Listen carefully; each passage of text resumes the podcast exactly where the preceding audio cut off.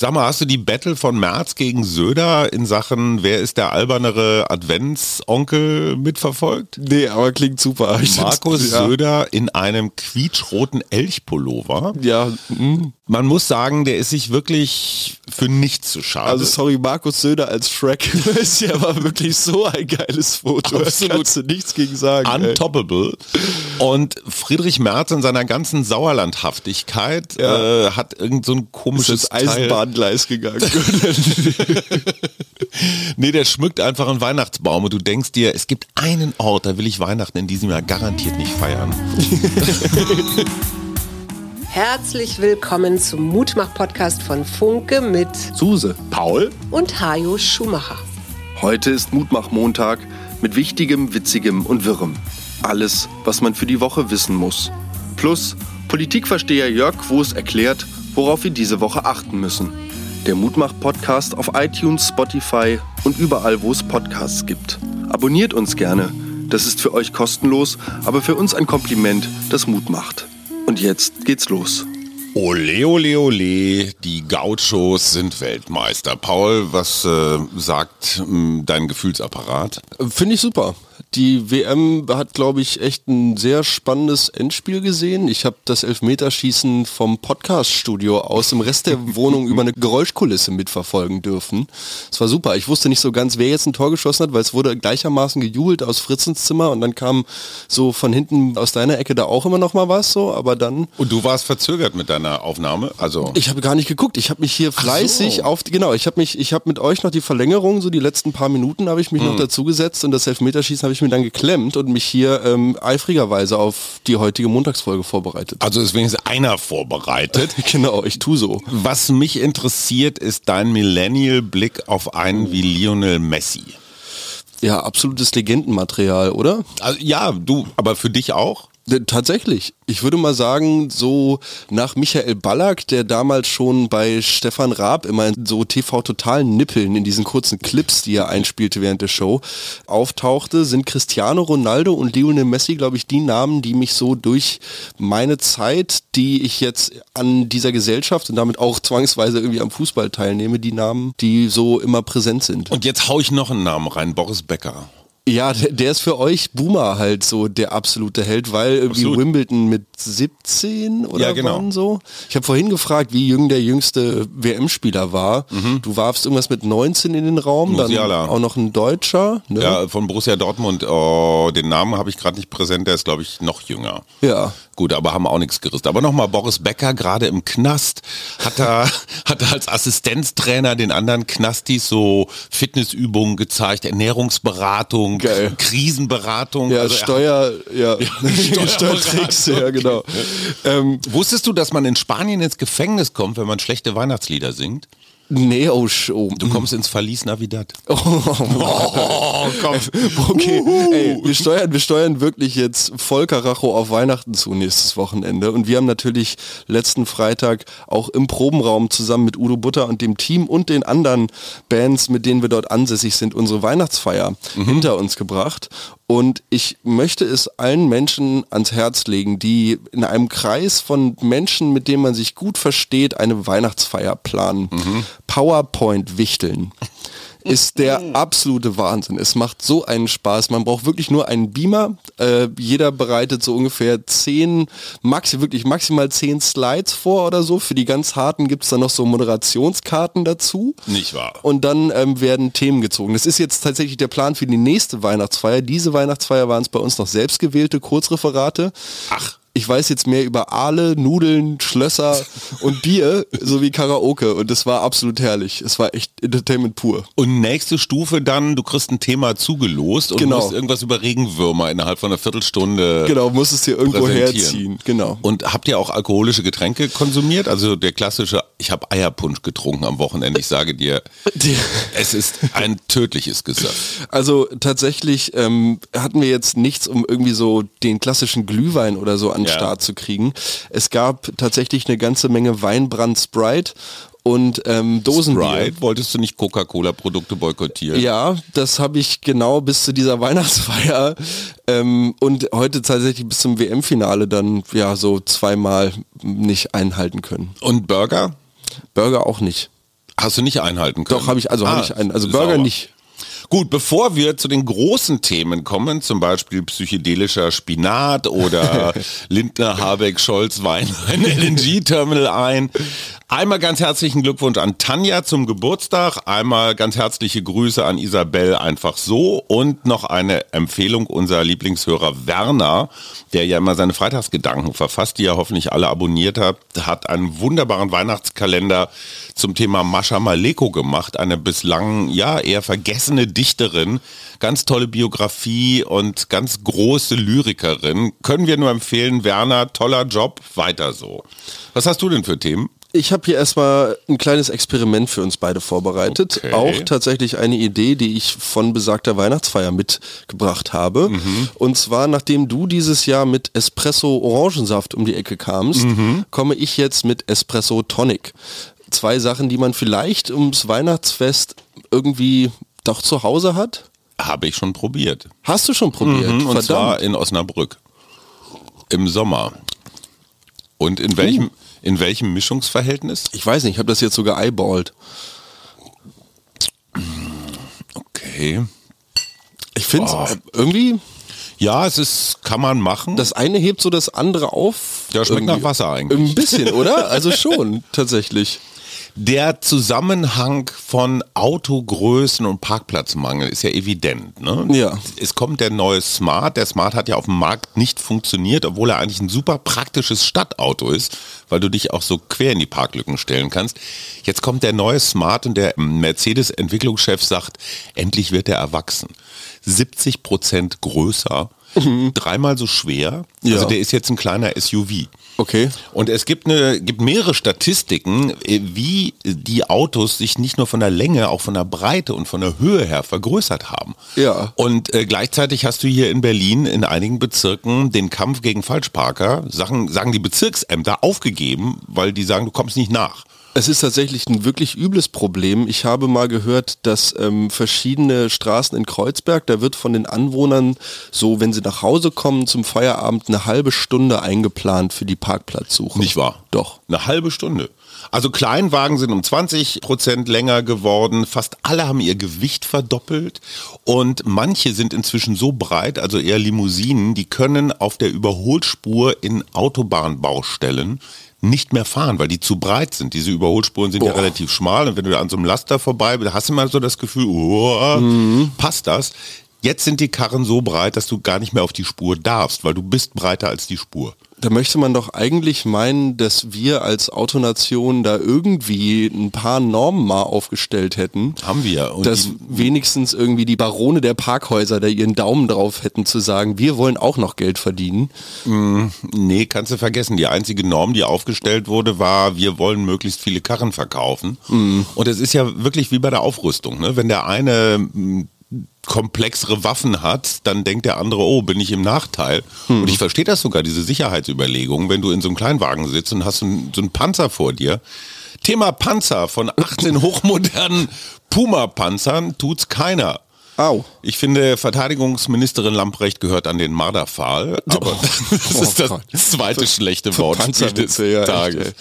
Aber die haben wir hoffentlich nirgendwo hingeliefert, sondern die stehen auf irgendwelchen Truppenübungsplätzen und also stehen halt. Stehen so rum, ja. Also das sind wirkliche absolute Defensivwaffen, das muss man sagen. Okay. Und von Pazifisten hochgelobt. Ja, du hattest gerade von Autos geredet. Mama hat mir diese Woche tatsächlich, großer Shoutout an dieser Stelle an dich, Mama. Suse. Unglaublich viele Themen per E-Mail zukommen lassen für diesen Montagspodcast. Leider verbargen sich viele davon hinter den Paywalls, zu denen ich dann oft nicht Zugang habe, also Zeit Online, Tagesspiegel und so weiter und so fort. Das heißt, ich konnte da immer nur so die Headlines lesen. Aber ich habe jetzt aus Mamas 7 dann Mamas 5 gemacht und jetzt sind es Mamas 3 geworden. Komm. Ich hoffe, das geht auch. Auf jeden Fall war es eine Mitteilung, die konnte ich auch so lesen, des Bundesumweltministeriums, also des Bundesministeriums für Umwelt, Naturschutz, nukleare Sicherheit und Verbraucherschutz. Und zwar das Artensterben stoppen, Ökosysteme wiederherstellen, indem vor allem indigene Bevölkerung und dort ansässige einheimische Bevölkerung mit einbezogen wird. Dort wurden Zusagen in Höhe von 85 Millionen Euro gemacht. Unsere Bundesumweltministerin Frau Lemke und unsere Bundes Entwicklungsministerin, Frau Schulze, habe ich das so richtig gesagt? Ja. Genau. Stellen dort dieses Geld für Maßnahmen, insbesondere für die Entwicklung und für die Zusammenarbeit der lokalen Gemeinschaften bereit.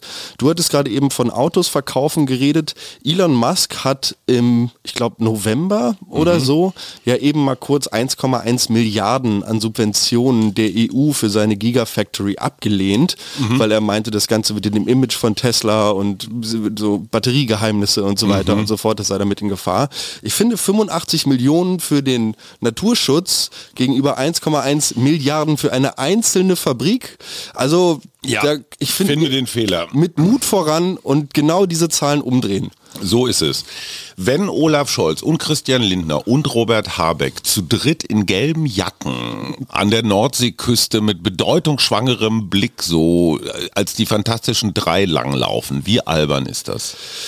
Och, ich weiß nicht, ob das albern ist. Ich finde, das ist doch irgendwie ein schönes Bild der Geschlossenheit, oder nicht? Das heißt doch irgendwie, dass diese drei Spitzenpolitiker da vielleicht so weit zusammenkommen, dass man sich zumindest mal auf einen gemeinsamen Dresscode einigt, um nach außen hin zu irgendwie eine gewisse Einigkeit. Team Ampel. Wenn Politiker immer versuchen, sich irgendwie situationsgerecht anzuziehen. Also du darfst ins Hochwassergebiet nur mit Gummistiefeln. Ne? Ich finde den Bauhelm ja immer ist mein persönliches Lieblings. Der Bauerhelm oder diese Häubchen, die du in irgendwelchen Pharmabuden kriegst oder bei Tönnies oder so und jetzt eben diese gelben Jacken. Das ist doch nun wirklich kulturell-soziale Aneignung noch und nöcher. Jemand, der nicht einen Spatenstich getan hat, rennt in der gelben Jacke rum und tut so, als sei er... Findest du das nicht? Dass du das kulturell nennst, das finde ich spannend. Das ist doch mehr so gesellschaftliche Aneignung. Genau, soziale Aneignung irgendwie. Ne? Mal so wie so ein Bohrinsel-Arbeiter aussehen. Ölbohrinsel. Ja. Wer Ölbohrinsel bei Google eingibt, kriegt einen der lustigsten Versprecher der Weltgeschichte, wie ein Nachrichtensprecher immer Ölbohrinsel sagt. Ja. Wirklich und herrlich. Das immer noch wiederholt. Gut, das war dazu. Olaf Scholz hat noch was gesagt. Er fordert eine aktive Rohstoffstrategie. Aha. Das heißt zum Beispiel Kobalt, was du für Akkus und Handys und all sowas brauchst, stammt ganz viel aus Bürgerkriegskongo.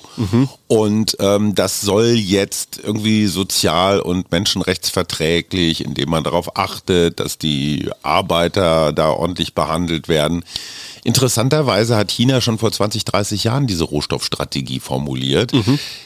Daran siehst du mal wieder, wie unglaublich kurzatmig Politik ist. Ne? Weil jetzt als Letzter zu kommen und zu sagen, oh übrigens, wir hätten auch gerne ein bisschen Kobalt, das ist genauso wie mit der Energieversorgung. Ne? Ich wollte gerade sagen, das Spannende ist, dass das Parallelen zur Energieversorgung aufweist und das Ganze ja auch so ein bisschen die Frage aufwirft, das heißt, wir haben das Kobalt bis jetzt aus China bezogen und wollen das jetzt weniger aus China beziehen? Nein. Du sagst, dass die sich da so als Mittelsmänner vielleicht irgendwie eingeschaltet haben? Nein, es geht überhaupt erstmal darum, dass jetzt schon Ende 2022 ein deutscher Kanzler auf die Idee kommt, eine, dann heißt es ja auch noch aktive Rohstoffstrategie, ne? Heißt wir kaufen nicht nur, sondern...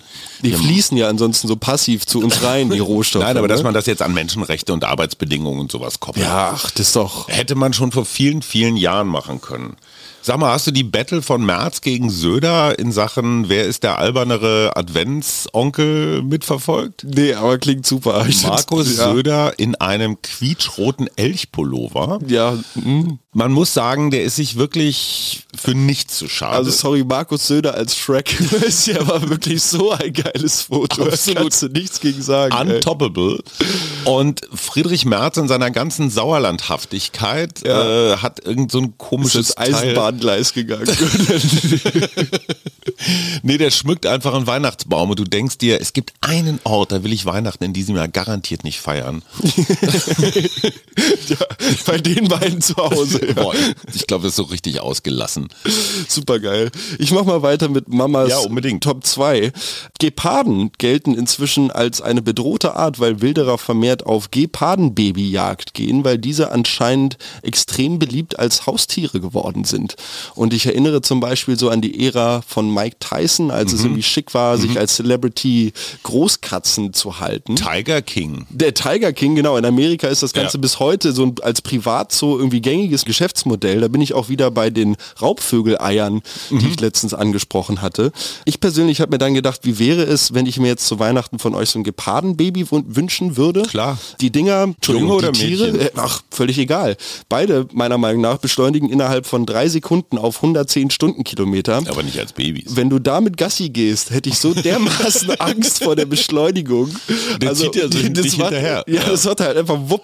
Ja, oder du fährst im Tesla und lässt den einfach, ne, zeigst dem einfach mal, was wirkliche Beschleunigung ist. Ja, genau, mit so einer Beefy, die hat so eine Angel vor dem, ja. Und die Wilderer knallen dann die Eltern ab und holen sich die Babys, oder was? Ich hoffe, also wenn ich ein schlauer Wilderer wäre, dann würde ich die Eltern nur einschläfern und hoffen, dass die danach nicht so depressiv sind, dass sie dann nächstes Jahr nochmal werfen, weil ich mir ansonsten meine Einnahmequelle kaputt mache. Aber du musst die Viecher, du musst die ja auch rausschmuggeln aus dem Land. Irgendwer muss die kaufen. Man muss doch sowas unter brutalst mögliche Strafe stellen. Eigentlich schon, vor allem, weil es natürlich auch quasi ein weiteres Thema begünstigt, und das ist jetzt Mamas dritter Beitrag für heute.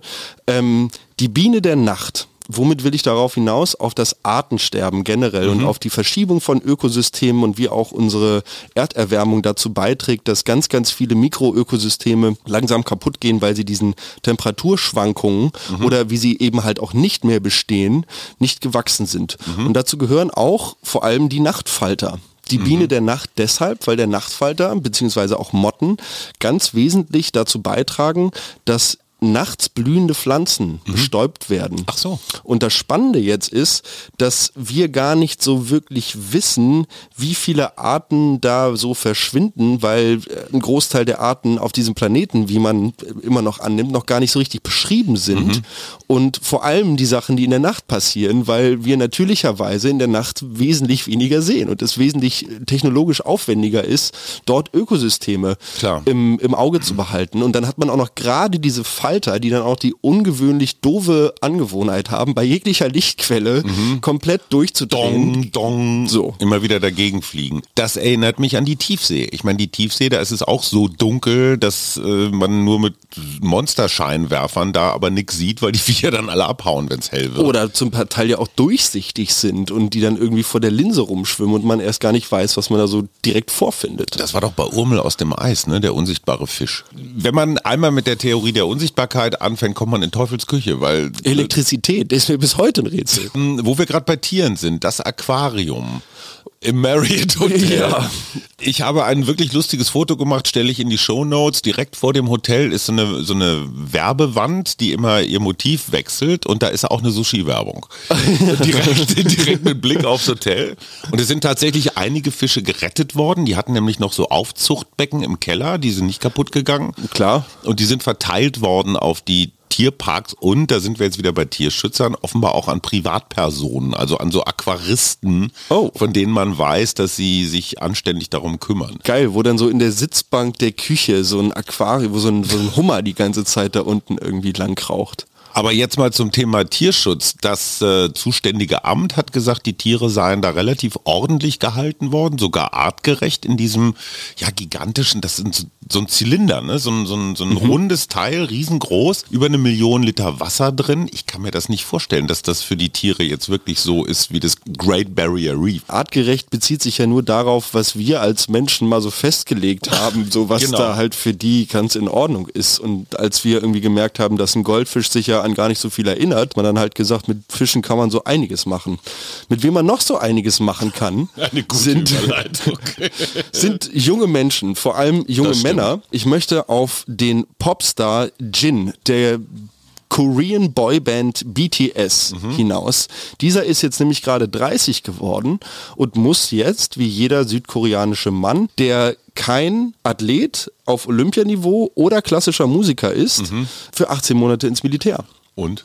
Naja, die BTS Army, eigentlich nur die Army, diese gigantische Fangemeinde, ja, die sich weltweit um diese Gruppe junger Künstler gebildet hat, das schreibt sich wie eine Reality-TV-Show. Mhm. Ne, du hast jetzt die Gruppe von, ich glaube, 6 Mitgliedern, ja, jetzt muss einer ins Militär. Ja, ist doch eine super Story. So genau, währenddessen haben die anderen jetzt Solo-Projekte angekündigt, um sich dann, und das wurde jetzt auch schon festgelegt, 2025 ist die große Reunion. Boah. Das heißt, also Staffelfinale wurde schon angekündigt quasi, oder Staffel 2, Staffel 3, je nachdem, wie man das Ganze aufzieht. Also ist wirklich perfekt inszeniert. Aber der junge Mann geht jetzt tatsächlich in die Kaserne. Ja, das also wird super Content. Also das, ja, total. Die, das Bundeswehr, die Bundeswehr hat ja schon mal vorgedreht, ne? Die haben ja diese Real-Dokus auf YouTube gemacht. Ne? Und ich finde es total spannend, weil auf der anderen Seite ich das irgendwie auch schön fand, weil es ja den Popstar auch so ein bisschen nahbar. Genau, ja. Boah. Ja, sorry. Aber ich meine... Der nahbare Popstar. Ja, doch. Ey, weißt du, ein Künstler zum Anfassen. Ja, genau. Ja, der dann auch mal, weißt du, ja, so unter Maschendrahtzaun im Schlamm, in der Kälte irgendwo gebiwakt hat. So. Wo wir gerade bei jungen Leuten sind, in Australien versuchen junge Leute gerade vermehrt Spinat zu kaufen. Aha. Und zwar einen bestimmten Babyspinat, der offenbar nach Genuss für heftige Halluzinationen sorgt. Also so eine Art LSD-Spinat. Okay. Der Produzent, also abgepackter Spinat, ne? Der Produzent kann sich das nicht erklären. Es gibt jetzt die ersten Theorien, dass ein klein wenig Stechapfel mit da reingekommen ist. Und das ist ein Zeug, was dann so über Atemstillstand bis Herzstillstand dich auch mal eben schnell ausnocken kann. Also ich wüsste in Steglitz-Zehlendorf so ein paar Stellen, wo man das relativ gut ernten könnte. Stechapfel? Ja, definitiv. Oh wow. Tollkirsche auch. Wächst der wild? Ja, versät sich so selbst auf jeden Fall. Gilt auch so ein bisschen auch als Unkraut tatsächlich. Wo du bei Spinat warst, der Halluzinationen hervorruft. Ich weiß, die Meldung ist älter, aber immerhin aus dem Februar 21. Da hat nämlich Spinat eine E-Mail geschrieben, aber das hatten wir glaube ich schon mal. Nee. Aber nee, Spinat ist super. Ich musste das nur gerade einmal kurz googeln, weil du irgendwas mit Spinat meintest. Welcher Spinat hat eine E-Mail geschrieben? Na, Ingenieure des MIT in den USA haben Spinat beigebracht, E-Mails zu versenden. Das Forschungsprojekt stammt aus dem Jahr 2017. Forscher berichten darin, dass die Wurzeln von Spinatpflanzen auf einem Acker Nitroaromaten im Grundwasser aufspüren können. Mhm. Das ist häufig im Sprengstoff von Landminen zu finden. Aha. Das wäre doch geil, oder? Pflanzen zur Minenfeldsäuberung? Ich finde, bei der nächsten Fußball-Weltmeisterschaft sollte eine Spinatmannschaft mitspielen. Total, ja genau. Das wäre geil. Oh, so Fungi-Weltmeisterschaften. Boah, damit hast du, glaube ich, Wow. Sag einmal, ist dir eigentlich bekannt, dass Menschen deiner Generation und auch noch jünger gar nicht mehr Podcasts zum Beispiel oder YouTube-Videos oder auch Filme auf Normalgeschwindigkeit, also Boomer-Geschwindigkeit, sondern 1,5. 1,5? Ja, das ist bei meinen WhatsApp-Sprachnachrichten standardmäßig so eingestellt. Nicht wahr? Doch. Einfach nur um Zeit zu sparen. Ja. Da bin ich ein bisschen hinterher. Ich finde das anstrengend. Also es gibt no front an keinen meiner Freunde. Mhm. Und ich werde jetzt hier auch einen Teufel tun, irgendwelche Namen zu nennen. Aber es gibt so Spezies. Anton. Anton geht voll, die gehen voll klar tatsächlich. Die sich halt doch gerne ein bisschen Zeit lassen bei so einer Sprachnachricht. Und da kann man dann doch mit 1,5-facher Geschwindigkeit sich eine Minute sparen. Toll. Und was machst du dann mit der Minute? 20 Liegestütz. Ich glaube dir kein Wort. Doch, Anton und ich haben jetzt angefangen, uns so kleine Zettel in die Wohnung zu kleben, also zu verstecken. Mit Aufgaben? Genau, mit Aufgaben. Es sind meistens nur 20 Liegestütz. Es gibt so eine schwedische Serie, wo so ein Pärchen sich immer mit so Post-its, so ganz völlig unappetitliche Sachen gegenseitig zur Aufgabe stellt. Aha. So, renne den Rest des Tages in Unterhose durchs Büro. Okay. Sehr lustig. Da sind wir gerade bei einem Thema, was nämlich Beschleunigung und Entschleunigung angeht. Mit einigem Zeitverzug sind Stücke aus dem grünen Gewölbe, die dort vor, ich glaube, über 2 Jahren gestohlen worden sind, wieder aufgetaucht. Deine Freunde hier vom Remo-Clan haben ganz offenbar ihre Anwälte gebeten, so einen Deal zu machen. Also, die haben was rausgegeben, habe ich gelesen. Naja, klar, aber warum tun sie das? Nicht, weil sie so nette Jungs sind, sondern weil es irgendeinen Deal mit dem Gericht gibt. Ihr kriegt Strafmilderung, wenn ihr uns das Zeug wieder beschafft. Und wir reden hier von Millionenwerten, die aber offenbar unverkäuflich sind. Also entweder machst du das Zeug kaputt, dann gibt's richtig Ärger, ja. Oder du verkaufst es am Stück. Das ist aber wie so Gepardenbabys, kann man auch nicht wirklich vorzeigen, weil jeder sieht, dass es Hehlerware ist. Ja, und jetzt haben sie gedealt. Und wir sind alle sehr gespannt, was das mit dem Strafmaß macht. Damit wir auch wissen, wie wir in die nächste Woche kommen, erzählt uns der liebe Jörg Quoos, hallo Jörg, Chefredakteur der Zentralredaktion von Funke, was in der nächsten Woche wichtig ist. Lieber Jörg. Hallo Hajo, hallo Paul. Was wird diese Woche politisch wichtig?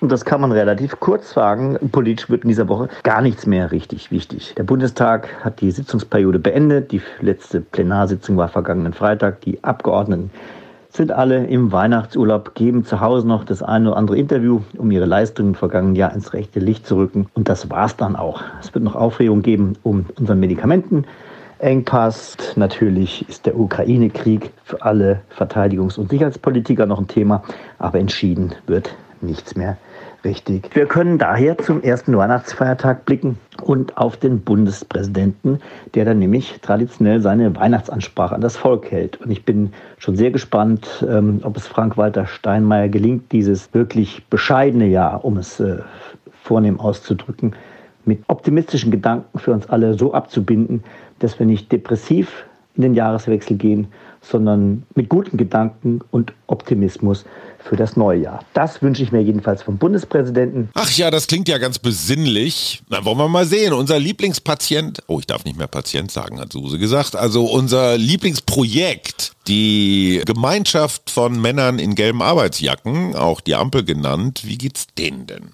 Ja, wie geht es der Ampelkoalition in dieser letzten Woche vor Weihnachten? In der Koalition ist man ganz schön sauer, weil ein Thema aufgepoppt ist, das wenige auf dem Radar hatten, das aber hochnotpeinlich ist für alle politisch Verantwortlichen, auch wenn sie es nicht selbst angerichtet haben, weil sie erst vor einem Jahr an die Macht kamen. Die Rede ist von einem akuten Medikamentennotstand. Mütter und Väter, die für ihre fiebrigen Kinder Medikamente suchen, bekommen nicht mal Fiebersäfte in der Apotheke. Es gibt auch kaum noch Termine bei den Kinderärzten und sogar wichtige Antibiotika sind Mangelware. Das ist ein großer Skandal in einem Gesundheitswesen, für das wir jedes Jahr 340 Milliarden Euro ausgeben. Und das geht natürlich voll nach Hause mit SPD-Gesundheitsminister Karl Lauterbach, der ziemlich unschuldig tut und jetzt ganz zum Schluss versucht, mit Notmaßnahmen das Wichtigste noch zu arrangieren. Die Peinlichkeit ist groß und wenn schon der Ärztepräsident von Flohmärkten spricht, die Eltern einrichten sollen, um Medikamente zu tauschen, sehen wir, wie dramatisch die Situation ist und die Koalition hätte sicher einen beschaulicheren Ausgang aus diesem Jahr gewünscht und wünsche selbst ein frohes Weihnachtsfest. Ihr Jörg Quoos. Danke, lieber Jörg. Mal gucken, was wir zwischen den Jahren machen. Vielleicht machen wir mit Jörg Quoos nochmal eine Extra-Folge, dass wir einmal kurz ins alte und einmal ins neue Jahr gucken. Denken wir nochmal drüber nach. Ich bin in diesem Jahr, mein lieber Sohn, und das ist schon mal so eine Art Vorwarnung, extrem Geschenke unmotiviert. Mir fällt irgendwie nichts ein und ich hasse es, so im letzten Moment loszurennen und mir dann irgendeine Geschichte auszudenken, warum du dich über den sündteuren Schal aus dem KaDeWe total freuen würdest, was du vielleicht gar nicht tust.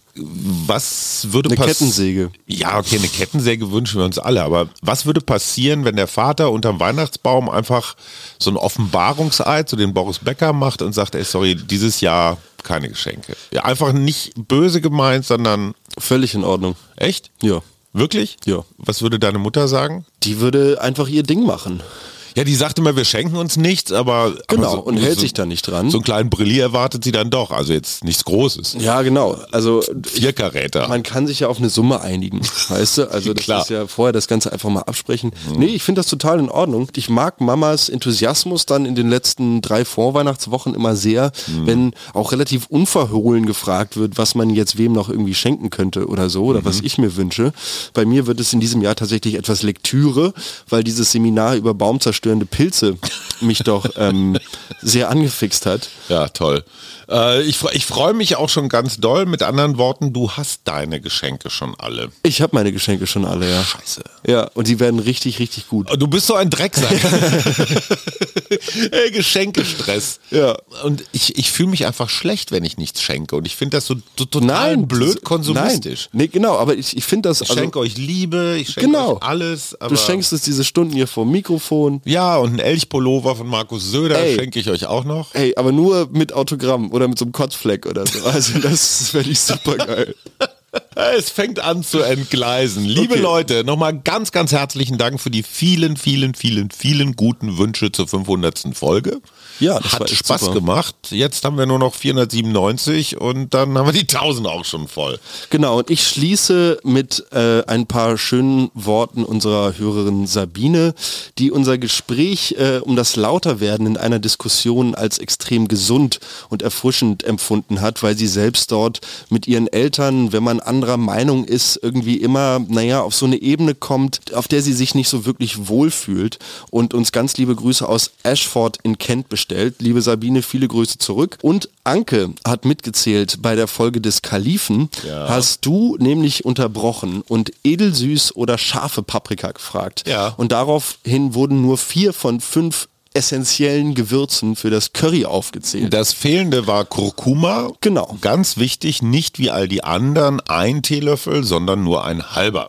Genau, ich wiederhole also nochmal für das Standardrezept 1 Teelöffel Currypulver, 1 Teelöffel Paprika edelsüß, 1 Teelöffel Korianderpulver, 1 Teelöffel Kümmel gemahlen und 1 halber Teelöffel Kurkuma.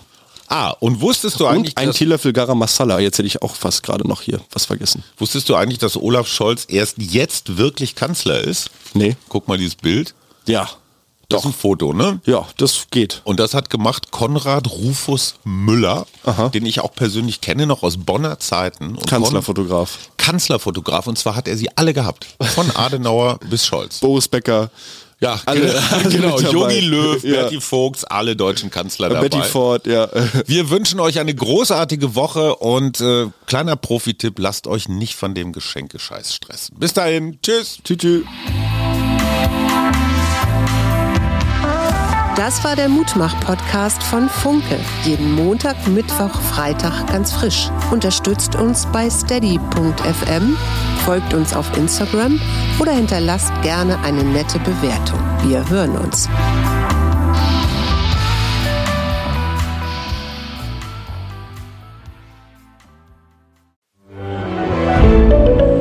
Ein Podcast von Funke.